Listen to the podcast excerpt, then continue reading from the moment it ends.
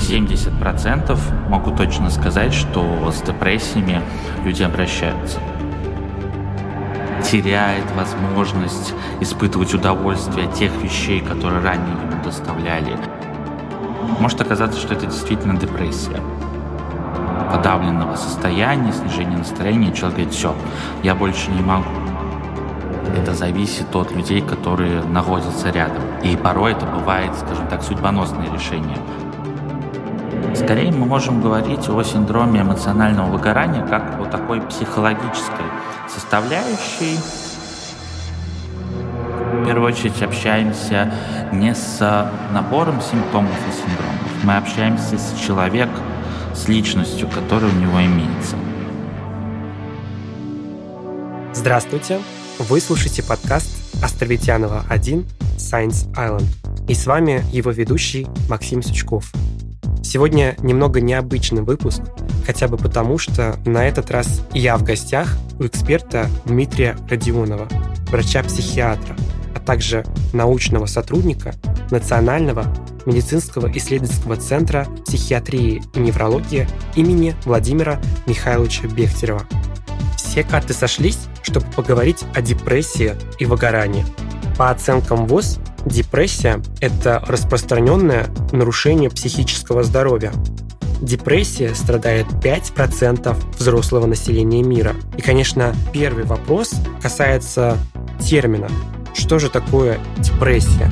В настоящее время, если мы рассматриваем понятие депрессии, то мы подразумеваем именно депрессивные расстройства, так как их несколько вариантов. Депрессивные расстройства относятся к расстройствам настроения или аффективным расстройствам, как их еще называют в психиатрии. Основными проявлениями, которыми очень часто характеризуется э, депрессия, является сниженное настроение. Это, собственно, гипотемия, это ангидония, так называемое ядро депрессии, когда человек теряет возможность испытывать удовольствие от тех вещей, которые ранее ему доставляли, и различные другие вещи, как нарушение сна, аппетита, суицидальные мысли, конечно же, и многие другие проявления, которые, в принципе, могут встречаться при депрессивных расстройствах. И, соответственно, хотелось бы в дальнейшем узнать, какие виды депрессии или, правильно уже сказать, депрессивных расстройств различают. Понимаю, о чем вы. На самом деле, очень часто, когда говорят про э, депрессии, ну, особенно мы с э, университетских скамьи слышим такие два понятия, как эндогенная, реактивная или психогенная депрессия. На данный момент мы так не можем разделять, потому что наука, она не стоит на месте, она развивается, она идет вперед. И если мы говорим о делении депрессии, то в настоящее время мы говорим о делении депрессивных расстройств, к которым мы можем отнести, собственно, собственно, депрессивный эпизод, как такой наиболее часто встречающийся при первичном обращении пациента с подозрением на депрессию. Это рекуррентное депрессивное расстройство и это депрессия в рамках биполярного расстройства. То есть такой вариант, он, скажем так, более, более научно и клинически обоснован, и вот так мы можем разделить. А, соответственно, повторюсь, как раньше делились на эндогенные, реактивные или психогенные депрессии, на данный момент таких у нас, скажем, прав нет так как все-таки депрессия, она в плане развития, причин, патогенеза намного шире и объемнее, чем вот это дихотомическое деление. Исходя из вашего клинического опыта, как часто встречаются пациенты с депрессией? Если вот, например, э, скажем, проводить такое эпидемиологическое исследование среди всех тех людей, которые ко мне обращаются, и, а, соответственно, а, амбулаторного, центр Бехтерева, то, наверное, около 70% людей так или иначе имеют симптоматику не обязательно конкретного депрессивного расстройства, но, в принципе, депрессия как таковая, как синдром, симптоматически, она очень часто встречается в тех или иных состояниях. Поэтому, наверное, да, 70% могу точно сказать, что с депрессиями люди обращаются. Какие красные флаги существуют для обнаружения депрессии? скажем так, когда мы говорим о депрессии, мы всегда должны подразумевать какое-то клиническое состояние, то есть то, которое диагностируется врачом в соответствии с определенными критериями, которые мы в последующем можем лечить и так далее. То есть это клиническое состояние. Это не обязательно как таковое депрессивное расстройство. Это может быть депрессивный синдром в рамках какого-либо другого психического расстройства, но это уже тонкости. В любом случае, когда, вот, например, люди говорят, у меня депрессия, Понятно, что здесь всегда возникают вопросы. А это та самая клиническая депрессия, которую мы как врачи должны диагностировать и помочь обратившемуся, либо это скорее такая тоска, да даже нет, не тоска, тоска тоже порой бывает клиническая, скорее плохое настроение, усталость после тяжелой сессии и так далее. То есть здесь надо разделять нам клиническое состояние, которое мы называем депрессией, и нормальную грусть, нормальные переживания, которые не входят в рамки психопатологических расстройств. А когда человек говорит о том, что у него депрессия, может оказаться, что это действительно депрессия. А на что нужно обратить внимание? Понятно, что если мы говорим о депрессивных расстройствах, как о клиническом состоянии, то это что-то более стабильное, чем, например, колебания настроения, грусть, которые могут встречаться у любого человека, как правило, на какие-то внешние события, реакции на внешние события. Поэтому если мы говорим о депрессии, чаще всего это а, появление порой даже из-под воль, то есть возникающее, как кажется человеку, без какой-то особой причины сниженного настроения, которое стабильно день изо дня, то есть оно не обладает какими-либо колебаниями, оно не изменяется в течение где-то около двух недель. Вот это соответствует примерно срокам постановки э, диагноза, в частности депрессивный эпизод, поэтому скажем так, в эти а, сроки, формальные сроки, можно задуматься, можно наблюдать за своим состоянием. Соответственно, это снижение настроения, а, вместе с этим, а, как я уже сказал, привычные вещи, которые раньше доставляли удовольствие, какие-то хобби, профессиональные занятия, они перестают вызывать эмоциональный резонанс у человека, то есть, например, человек любил читать за поем какие-либо книги, и в какой-то момент, э, помимо подавленного состояния, снижения настроения, человек говорит, все, я больше не могу. Соответственно, здесь могут быть такие моменты, как и снижение внимания, то есть э, рассеянность, тяжело сконцентрироваться. При прочтении учебника взгляд скачет со строчки на строчку, тяжело, в принципе, усвоить какую-то информацию. Здесь же и память страдает. Возможно, даже какие-то тревожные моменты. Очень часто, когда люди обращаются, им, а, скажем, в последующем устанавливается диагноз какого-либо из депрессивных расстройств, часто жалобами является тревога, беспричинное ожидание беспокойства. И, конечно же, это суицидальные мысли мысли. То есть если человек э, впервые сталкивается с подобным, и у него возникают такие мысли, то здесь, конечно же, надо обращаться к врачу за помощью. Ну и также стоит добавить как изменение аппетита, как правило, это резкое снижение, если мы говорим про классическую депрессию, и нарушение сна. Как ни странно, при депрессии сон нарушается э, в виде того, что человеку трудно уснуть, то есть это так называемая бессонница, трудности начала инициации сна и ранние пробуждения. То есть, как правило, люди с депрессией э, могут просыпаться там в 3 часа ночи, 4 часа утра, и, соответственно, дальше им спать не хочется. Но при этом состояние соответствует тоске, подавленности и так далее, и всему спектру симптоматики. Наравне с депрессией может еще подниматься такое понятие, как выгорание. Что скрывается под этим термином? А на самом деле тут очень интересный вопрос, потому что вот это самое burn-out, выгорание, если как калька переводить на русский язык, это термин, который изначально был представлен Маслоч. Это американский социальный психолог. Даже до сих пор а, во многих исследованиях, в которых а, изучают выгорание, синдром эмоционального выгорания, вот так скорее мы можем называть, а, используют опросник Маслоч. Если мы, скажем, разбираем вот это понятие, которое общепризнано как синдром эмоционального выгорания, мы можем определить, скажем, конкретные характеристики, но нет четкой представленности, то есть в, в рамках какого расстройства, нозологической единицы, клинически оно может быть представлено. Скорее мы можем говорить о синдроме эмоционального выгорания как о такой психологической составляющей, которая, соответственно, может выступать в рамках, скажем, факторов риска в том числе, например, развитие депрессивных расстройств. Либо, соответственно, синдром выгорания как такового может быть в структуре каких-либо других, скажем, психопатологических конкретных расстройств. Ну вот, например, при депрессии, соответственно, возникают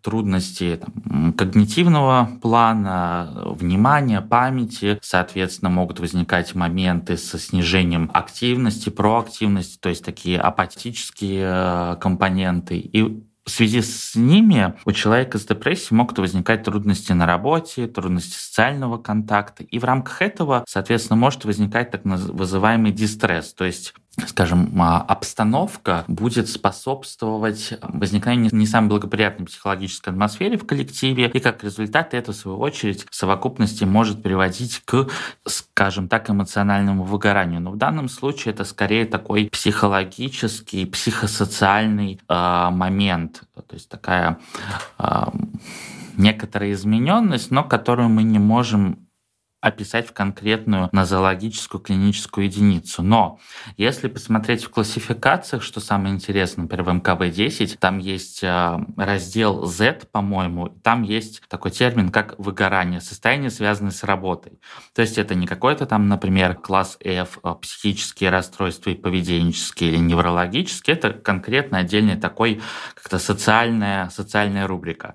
То есть даже в классификациях нет четкого представления о том, что это такое. Поэтому скорее это либо такое психологическое состояние, связанное именно с связанное именно с профессиональной деятельностью, отношению к ней, вовлеченности человека, эмоционального отношения к этой деятельности и оценки себя, своей работоспособности, своей эффективности и так далее. И уже к этому, соответственно, можно привязать те или иные, например, аффективные расстройства, в частности, депрессивные расстройства, либо качестве фактора риска, либо как сопутствующего, но ничего-то такого конкретного отдельного, если мы говорим про те или иные депрессивные расстройства. Каковы различия между депрессией и эмоциональным выгоранием? По поводу выгорания э, часто приходят люди с подобным вопросом, но, как правило, если разбираться уже клинически, то это все вписывается в рамках расстройств адаптации. Но если, соответственно, мы подозреваем, что есть та или, то или иное депрессивное расстройство, в данном случае мы говорим про него, если вот так вот прям узко, то мы можем использовать не только стандартный, эм, часто применяемый, наверное, такой основной метод клинического интервью, тот самый клинико-психопатологический метод, когда врач э, структурированно общается с пациентом и на основе, скажем так, слышу, вижу, ощущаю, мы определяем те или иные критерии классификационные, которые нам нужны для постановки диагноза. Также мы можем использовать очень часто сейчас а, Сейчас активно применяются психометрические методы э, диагностики. Это различные шкалы самоопросники. Например, наиболее такими известными является шкала Гамильтона, депрессии, тревоги, соответственно, шкала Бека. Среди них есть и самоопросники, что, кстати, например, можно рекомендовать людям, которые подозревают у себя депрессию по тем или иным причинам. Это самоопросники, их большое количество в интернете есть, они с автоматическим, скажем так, подсчетом определенных там, баллов и, соответственно, на основе которых зачастую даже можно проводить так называемый скрининг, заподозрить. А вот касательно скрининга, это, в свою очередь, могут использовать и врачи общей практики, например, врачи терапевтического звена, первичной амбулаторной сети, э, ведь среди а, пациентов а, э, этих врачей большое количество людей с депрессией. Существуют ли лабораторные методы, чтобы определить депрессию? Например, сдать кровь или пройти какое-то дополнительное обследование, и чтобы точно наверняка сказать, что перед нами пациент с депрессией. Вы смотрите э, как будто бы в воду, потому что очень часто, даже э, если э, расспрашивать коллег, э, бывают такие случаи, когда э, пациенты приходят на прием, достают анализы, где серотонин э, в крови, концентрация, там, э, большое количество катехоламинов и так далее. Если говорить честно, то сейчас нет какой-либо конкретных вообще, на самом деле, доказанных лабораторных исследований. Все мы знаем из курса биохимии, физиологии, патофизиологии, что концентрация там, метаболитов, продуктов распада катехоламинов или самих катехоламинов в моче не такая же, как в плазме крови, в плазме крови не такая же, как в ликворе, и в ликворе не такая же, как в веществе головного мозга. Поэтому, когда, э, соответственно, стоит вопрос о из измерении уровня серотонина или норадреналина для постановки депрессии, ну, хочется, наверное, так пошутить по поводу того, что мы можем измерить только путем биопсии головного мозга, но я думаю, что в данном случае это будет просто нерационально. Поэтому нет, каких-то определенных анализов мы не имеем. Пока что. Но я думаю, что мы к этому движемся с учетом большого количества биологических исследований и тому подобное. Хорошо. Представим то, что у человека предположительно депрессивное расстройство. Кому он должен обратиться? Я, например, знаю как минимум трех специалистов. Это может быть и психолог, и психотерапевт, и психиатр. В каких случаях нужно обращаться и какие вообще обязанности у этих специалистов? А, наверное, а, хочется для начала разделить, э, скажем, эти три понятия и при этом одно отделить от двух остальных. Но для начала стоит сказать, что если мы говорим о психологии, любой психологии, клинической психологии или психолог-консультант, они не являются медицинскими специалистами. Соответственно, они не являются ну, если говорить узко, врачами. А если мы говорим о лечении чего-то, о терапии, следовательно, нас должен быть поставлен диагноз, нас должно быть, скажем, оценено состояние клинически, в рамках которого мы подбираем лечение или терапию.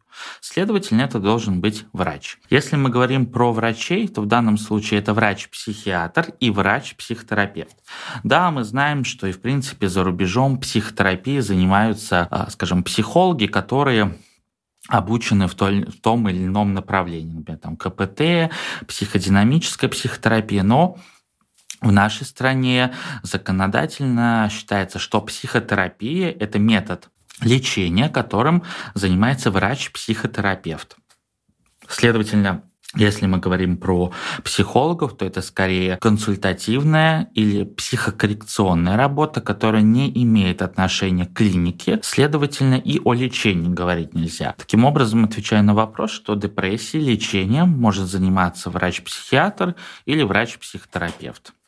Когда мы говорим о лечении депрессии, то невольно всплывает понятие антидепрессантов. Стоит ли их бояться или у них нет э, подводных камней? По поводу антидепрессантов, э, на самом деле, если мы говорим про эту группу препаратов, то это является золотым стандартом лечения депрессивных расстройств. Но это если мы говорим, к примеру, про депрессивный эпизод или рекуррентное депрессивное расстройство, так как, например, при биполярном расстройстве в рамках депрессивного эпизода назначение антидепрессантов противопоказано, так как назначение антидепрессантов очень часто может приводить к инверсии фазы, то есть переходу в маниакальную фазу, то есть такое контрполярное изменение э, состояния, в результате чего наоборот. А назначение антидепрессантов может принести, скажем, вред э, человеку с биполярным расстройством, даже если в данный момент мы имеем депрессивный эпизод.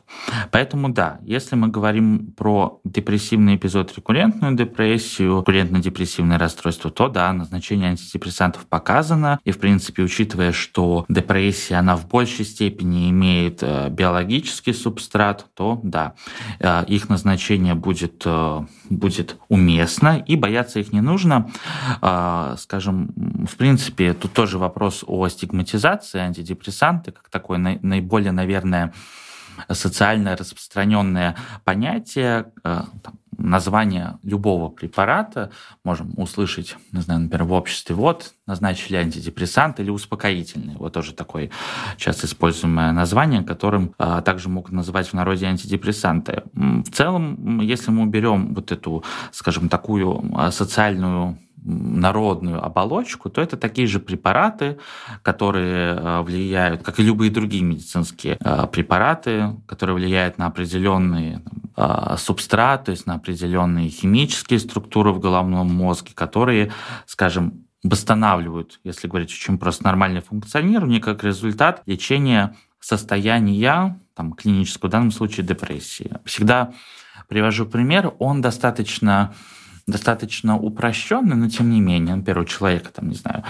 а, хеликобактер пилори, ему назначают определенные препараты, хеликобактер пилори нет, все, прекрасно, клинические там, состояния вылечено. То же самое мы можем говорить и про ментальные расстройства, психические расстройства. Назначается препарат, соответственно. Конечно, не всегда, иногда терапия продолжается достаточно долгое время, но это уже отдельный вопрос. Но, тем не менее, есть э, расстройство, назначается медицинское, скажем, вмешательство, в данном случае лекарственная терапия, как и, в принципе, в любой другом направлении медицины, и мы занимаемся лечением. То есть здесь, наверное, такой достаточно, казалось бы, простой ответ на непростой вопрос и отношение э, к препаратам данной группы.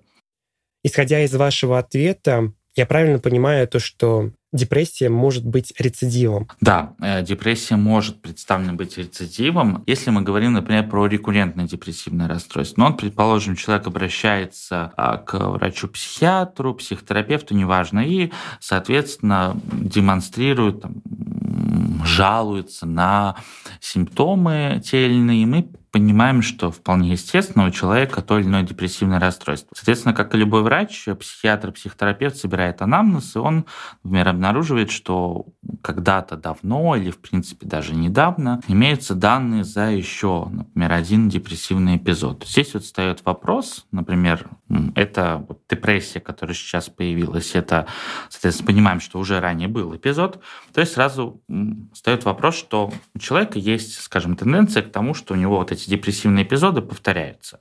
То есть, да, мы зафиксировали такой факт. Если, например, это так называемый повторный депрессивный эпизод, как вы сказали, рецидив, но при этом данных за какие-то другие фазы, например, там, маниакальные, гипоманиакальные и так далее нет, мы ставим, да, рекуррентное депрессивное расстройство, подбираем терапию. То есть это вот то, что вы описали. А если, предположим, да, этот депрессивный эпизод снова появился, ранее был другой, но при этом каким-то образом там, в рамках клинического интервью и так далее, сбора анамнеза, мы понимаем, что есть признаки, там были гипоманиакального, маниакального эффекта. Ага, здесь мы уже ставим диагноз, там, думаем в рамках биполярного расстройства, так как от этого совершенно, э, скажем, от этого будет зависеть совершенно другая тактика лечения. То есть здесь очень важно понимать этот рецидив, этот повторный депрессивный эпизод в рамках чего.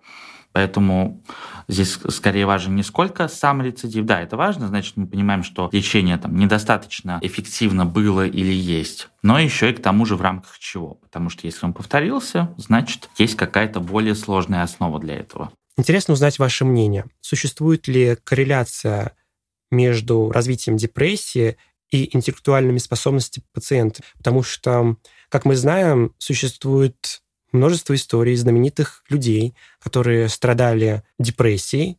У них с внешней стороны было все хорошо, у них э, был достаток, успехи в жизни, но, как потом мы могли бы узнать из новостей, все это могло закончиться самоубийством. Что вы скажете по этому поводу? Буквально этот вопрос мы обсуждали на прошлой неделе с ординаторами. А, один из э, коллег юных э, и спросил, вот нет ли исследований корреляции между уровнем депрессии и уровнем достатка, как он спросил, ну и аргументировал это тем, что вот успешные люди, как мы не услышим, у всех почти у них там диагностируются депрессии, а как же быть обычному народу? собственно, жизнь-то, возможно, даже тяжелее. Ну, здесь мы всегда поспорим. Но все-таки мы понимаем, что процент депрессии мы измеряем в общей популяции, около 5% земного шара. Поэтому если мы говорим о диагностируемости депрессии у людей с а, более высоким интеллектуальным уровнем, здесь мы скорее должны проводить корреляцию не сколько между самим интеллектуальным уровнем, а сколько сопутствующим этому уровню социально-бытовыми условиями и уровнем той же самой образованности. Просто люди, которые, соответственно, предположим, более образованы, более, скажем, ориентированы в этой теме, они понимают, что они могут обратиться за помощью, помощью, куда могут обратиться. Следовательно, у них могут с большей вероятностью диагностировать депрессию, и, соответственно, поэтому как бы процент кажется больше. А люди, у которых, там, скажем, не особо э, ориентированы, у которых, скажем, меньше осведомленности о возможности таких состояний, о том, что это вообще-то медицинский вопрос, и надо обратиться к специалисту, следовательно, и здесь процент будет меньше постановки депрессии, просто потому что люди в силу незнания, в силу неосведомленности, не знают, скажем, куда вообще обратиться и что это такое. Здесь скорее такой вопрос. Казалось бы, вот люди не знают, что надо обратиться за помощью, ну и зачем тогда обращаться? Но мы все-таки знаем, что это если клиническая депрессия, то, как и любое расстройство, оно имеет динамику, вплоть до таких, скажем, ухудшения, хронизации состояний и, как вы действительно сказали, к сожалению, летальным исходом, которые могут встречаться не только у людей там, известных и так далее, но и у, скажем, людей, не являющимися частью какой-то такой популярной культуры или знаменитых знаменитостей. Мы знаем про знаменитостей, потому что они на то есть, что они знаменитости, что мы о них слышим, слышим почти что часто об их переживаниях, об их проблемах и, соответственно, о если такое случается, о, скажем, суицидальных попытках или завершенных суицидах. Мы уже разобрали с вами вопросы, связанные самим пациентом, хотелось бы узнать, как правильно помочь или поддержать человека с депрессией. Очень часто мы слышим, что там, займись спортом, тебе полегчает, иди прогуляйся. Но если бы, скажем, а, клинические состояния расстройства зависели бы от нашей воли, то, может быть, тогда бы, скажем, это могло бы нам помочь. Но так как все-таки здесь уже немного такой другой опыт, а, собственно, даже в а, состоянии, выходящие за рамки нашего привычного опыта, соответственно, наши привычные приятные нам дела или какие-то там появление новых интересов, оно скажем, к сожалению, помочь нам не может. А тем более с учетом того, что в рамках депрессии может возникать и ангидония, как я уже сказал, когда есть самые вообще э, великолепные вещи или то, что будоражило всю жизнь, оно просто перестает иметь какую-то эмоциональную окраску, здесь тоже вопрос. А как?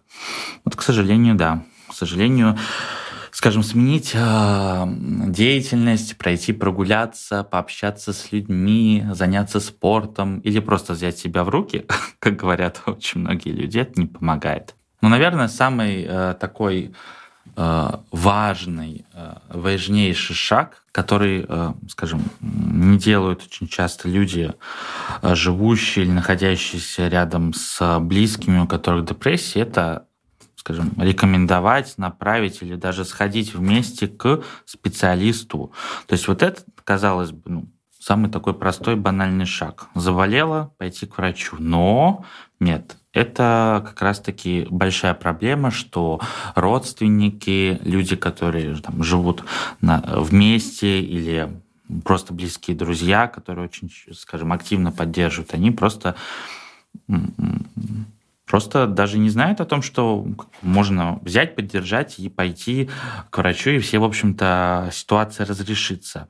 Это, наверное, первое, своевременно обратиться за помощью, либо направить скажем так, помощи, потому что принудить, заставить человека это, э, это не есть хорошо, и, в принципе, это может вызвать некоторый дискомфорт у человека, у которого подозревается депрессия, или, соответственно, в силу страха за какие-то социальные последствия. То здесь надо аккуратно быть. Ну и, конечно же, это не давать э, советы и какие-то рекомендации, которые заведомы и, в принципе, помочь не могут могут. То есть а, а, сказать лишь бы, чтобы попытаться утешить, здесь, к сожалению, это не сработает, так как, как я уже сказал, это состояние именно медицинское, клиническое. К сожалению, также мы не можем сказать, что, ну ничего, собственно, а, изжога пройдет, потерпи, такое бывает. А вот сейчас э, чуть-чуть, и она закончится. Но изжога нас не может слышать. В принципе, э, секреция желудка э, тоже,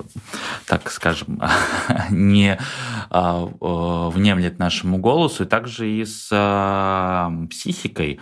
Но, к сожалению, в силу того, что психика, она как-то более субъективная, она больше представлена в взаимодействии людей, поэтому здесь и сложно не перейти на такие, скажем, психологизацию. Ну, как я уже сказал, ну, ничего, возьми себя в руки, отдохни, все будет хорошо, э, поправишься. Нет, это ложные надежды, это даже зачастую это это вызывает раздражение у людей, у которых есть депрессия. Это очень часто слышно, когда, например, э, люди обращаются за помощью и рассказывают о ситуации в семье, о взаимодействии с близкими, с друзьями и так далее. Они говорят, что мне просто нужно было, чтобы со мной сели, посидели молча, выслушали меня, не давали никаких советов или помогли мне сходить, э, пойти к врачу или найти его. То есть очень часто в силу депрессии, в силу сложностей, возникающих в связи с апатией, с тревогой, которая очень часто сопутствует депрессии. Людям просто испытывают страх или у них э, просто нет сил найти себе врача. То здесь тоже может э, быть нужна помощь со стороны близких.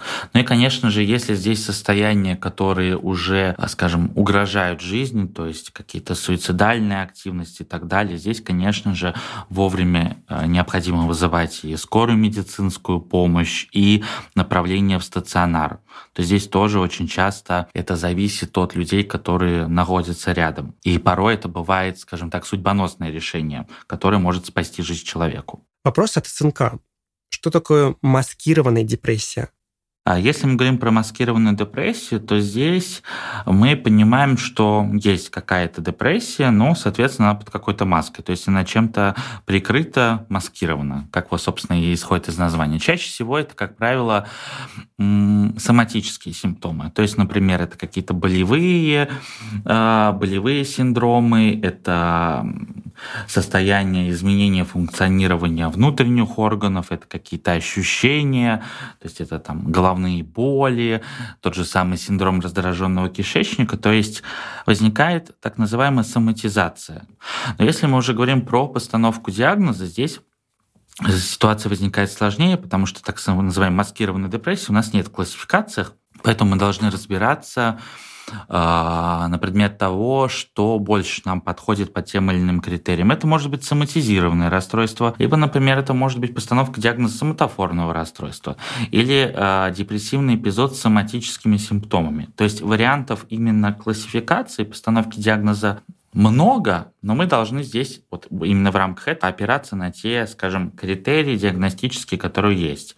Хотя клинически, как я уже сказал, вот есть такое, скажем, а, очень полиморфное, а, полиморфное, полиморфное явление, как маскированная депрессия. То есть, наверное, как-то так. СНК, большой привет. Хорошо, мы достаточно полно и подробно поговорили о теме депрессии. Предлагаю перейти на вопросы, связанные с вашей специальностью. Расскажите, как вы выбрали специальность психиатра? Необычная история. Я поступил на педиатрический факультет и изначально, причем как, ну, у нас же всегда считается, что на педиатрический факультет попадают те, кто не попал на лечебный, но э, я из тех людей, которые непосредственно целенаправленно шли на педиатрию. И в самом начале, как и, наверное, многие, не скажу все э, студенты педиатрического факультета, были без ума от детской хирургии. Привет всем коллегам э, детским хирургам, которых я знаю, к которым очень хорошо отношусь соответственно, я э, ходил на кружок по детской хирургии. Я думал, что я пойду в детскую хирургию, в детскую нейрохирургию. Даже были доклады. И, соответственно, в рамках студенческой практики летней проходил э, собственно, сестринскую практику и в отделении детской нейрохирургии, и в отделении реанимации новорожденных, но как-то постепенно, не знаю даже почему, ну, наверное, стандартно я попал на кружок по психиатрии, это был третий курс, как-то мне очень понравилась тема заседания, а, не помню, что там было, честно, но я пришел, я послушал, как э, выступают докладчики вообще о чем говорят э, на кружке по психиатрии, собственно, третий курсник. Я думаю, мало что-то я тогда понимал в психиатрии, но мне так это понравилось. Меня заворожило то, что там не было каких-то таких привычных вещей, которые день изо дня сопровождали за медицинской скамьей, то есть вот, там моменты гастроэнтерологии и так далее, так далее, так далее. То есть я в какой-то момент понял, что мне нужно что-то большее, мне нужно что-то, что заставит меня думать, заставит меня, скажем, вызовет во мне интерес к исследованию. И это оказалась психиатрия.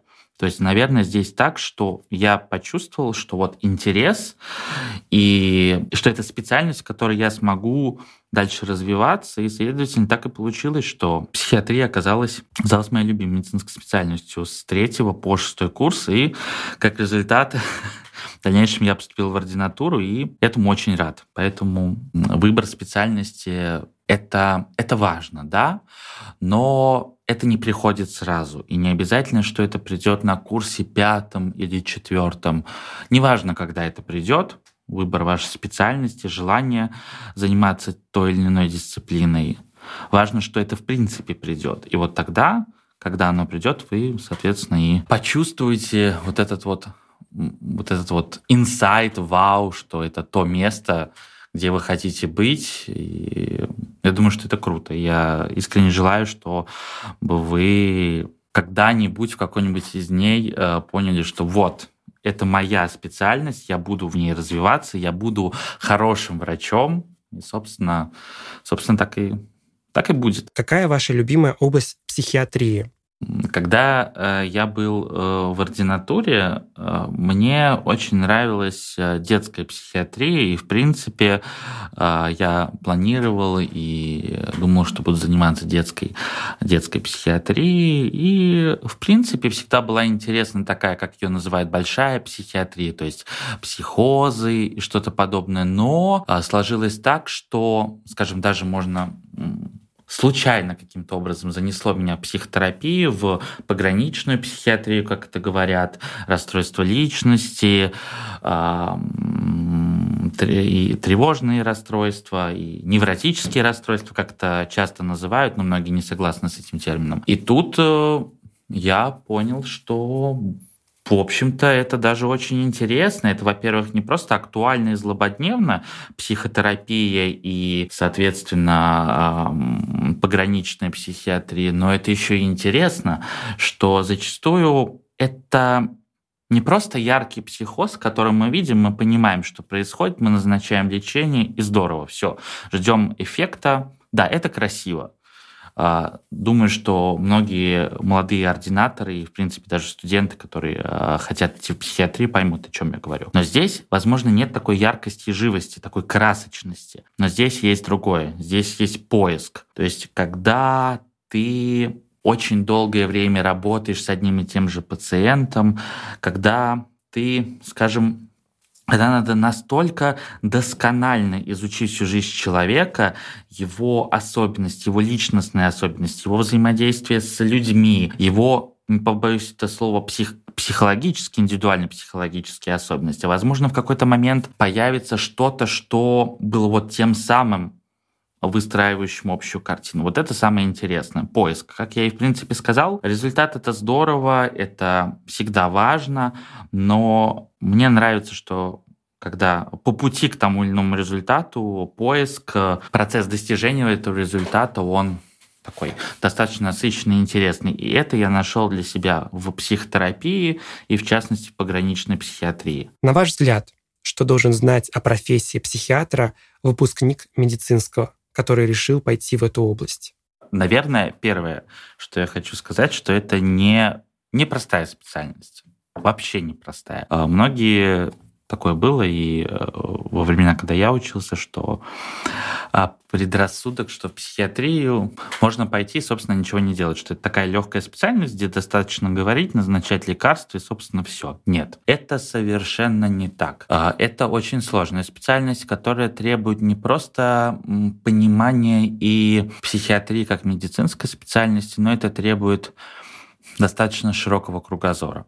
Ведь когда мы общаемся с человеком, в рамках психиатрии, психотерапии. Мы в первую очередь общаемся не с набором симптомов и синдромов, мы общаемся с человеком, с личностью, которая у него имеется. Поэтому очень часто важно понимать, точно диагностировать состояние, но при этом мы должны уметь общаться с пациентами, мы должны уметь понимать их и, соответственно, какой-то степени вчувствоваться в них. А этому очень помогает, э, в принципе, широкий кругозор не только в медицине, в искусстве, в каких-то гуманитарных вещах и так далее. Поэтому если, скажем, а, готовы и, в принципе, хотите идти в психиатрию, очень важно не ограничиваться ей одной и знать, что если в какой-то момент вам захотелось знаю, сходить на выставку, прочитать какую-то книгу, либо, в принципе, немножко отойти в сторону от сухой медицины, это хорошо, это здорово, потому что это э, обогатит ваш э, внутренний какой-то культурный потенциал, что в свою очередь может э, быть подспорьем для, скажем, становления себя не только как хорошего именно клинициста, а как хорошего врача, психиатра, психотерапевта, который умеет, скажем, настроить пациента на свою волну, понять его, расположить и, как результат, лучше помочь. Поэтому широта знаний и работа, работа, работа. Никогда легко не бывает. Насколько я знаю, вы еще имеете опыт э, стажировки в Германии. Я думаю, многим он интересен. Э, это была психиатрическая больница в маленьком э, городке на севере Баварии, городок, вокруг которого росли поля кукурузы и ничего более. Стояли старые ангары, такие как э, в лучших э, фильмах про фермеров и так далее. В общем, и, но при этом я хочу сказать, что сама больница была очень хорошо оснащена. Да, действительно, это плюс. Но э, зачастую, когда мы говорим про больницы зарубежные, в принципе, я так думал до того, как приехал э, в, на стажировку в Баварию, в Германию, я думал, что это, наверное, вау, это должно быть что-то такое, что-то такое, чего я никогда не видел. Ну, может быть, действительно, чего я не видел, это заполненных полностью там, шкафов с лекарствами, тем, что врачи-психиатры сами проводят УЗИ. Да, они сами проводят УЗИ. Они сами проводят электрокардиограмму, они умеют брать люмбальную пункцию. И это было несколько раз а, при мне, и когда э, доктор, старший врач отделения сказал, ну, Дмитрий, пойдемте с вами возьмем люмбальную пункцию, мне ему пришлось очень мягко сказать, что ну, я не умею, такого у меня навыка нет.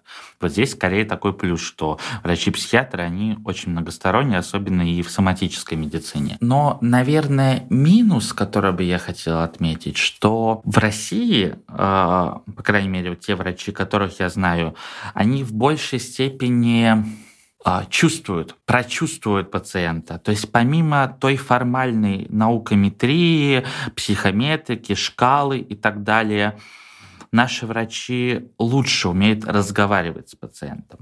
Там, к сожалению, сколько бы я ни хотел, я вот думал, вот сейчас это случится. Сейчас я увижу, как а, врач-психиатр будет разговаривать на немецком и так далее. Ну, здесь мне еще был интерес такого, скажем, коммуникативный интерес а, немецкого языка. Но нет, а, это, скажем, понедельник, среда, пятница, небольшой такой кабинет, где сидят три врача лечащих с ноутбуками, заходит по одному пациенту, соответственно, заполняется там на ноутбуке какая-то информация, даются шкалы, Через какое-то время эти бумаги со шкалами, а, соответственно, заносятся пациентами, и также врачи заносят их в протокол. То есть это вот то, что я видел при общении с пациентами. То есть плюс – это оснащенность, это больше такой функционал, но при этом минус, будто бы я не увидел, что врачи говорили с пациентами. Понятно, что это не везде так, но это то, чего мне не хватило. Разговора, живого разговора.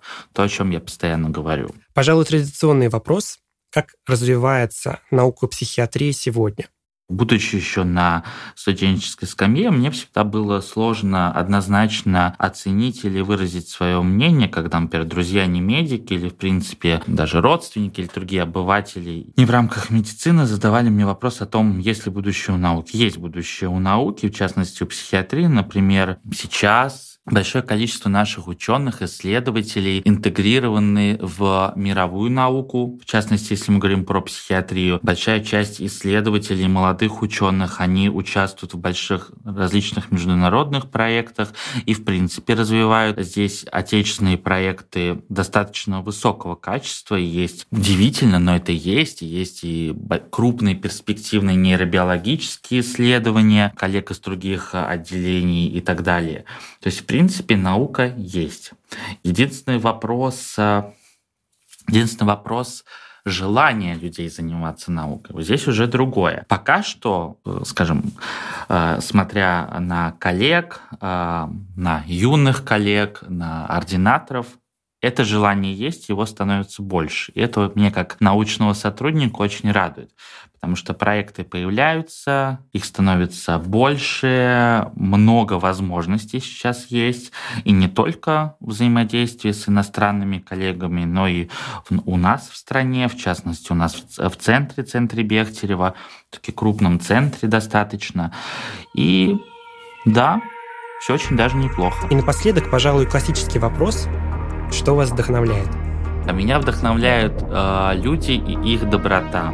Э, благодаря тому, что люди могут быть открытыми, принимающими, понимающими, помогающими, принимающими помощь. Можно быть уверенным в том, что все будет хорошо и, соответственно, двигаться к этому. А когда ты можешь двигаться к чему-то хорошему, продуктивному и конструктивному, значит, тебя действительно окружает то, что тебя вдохновляет.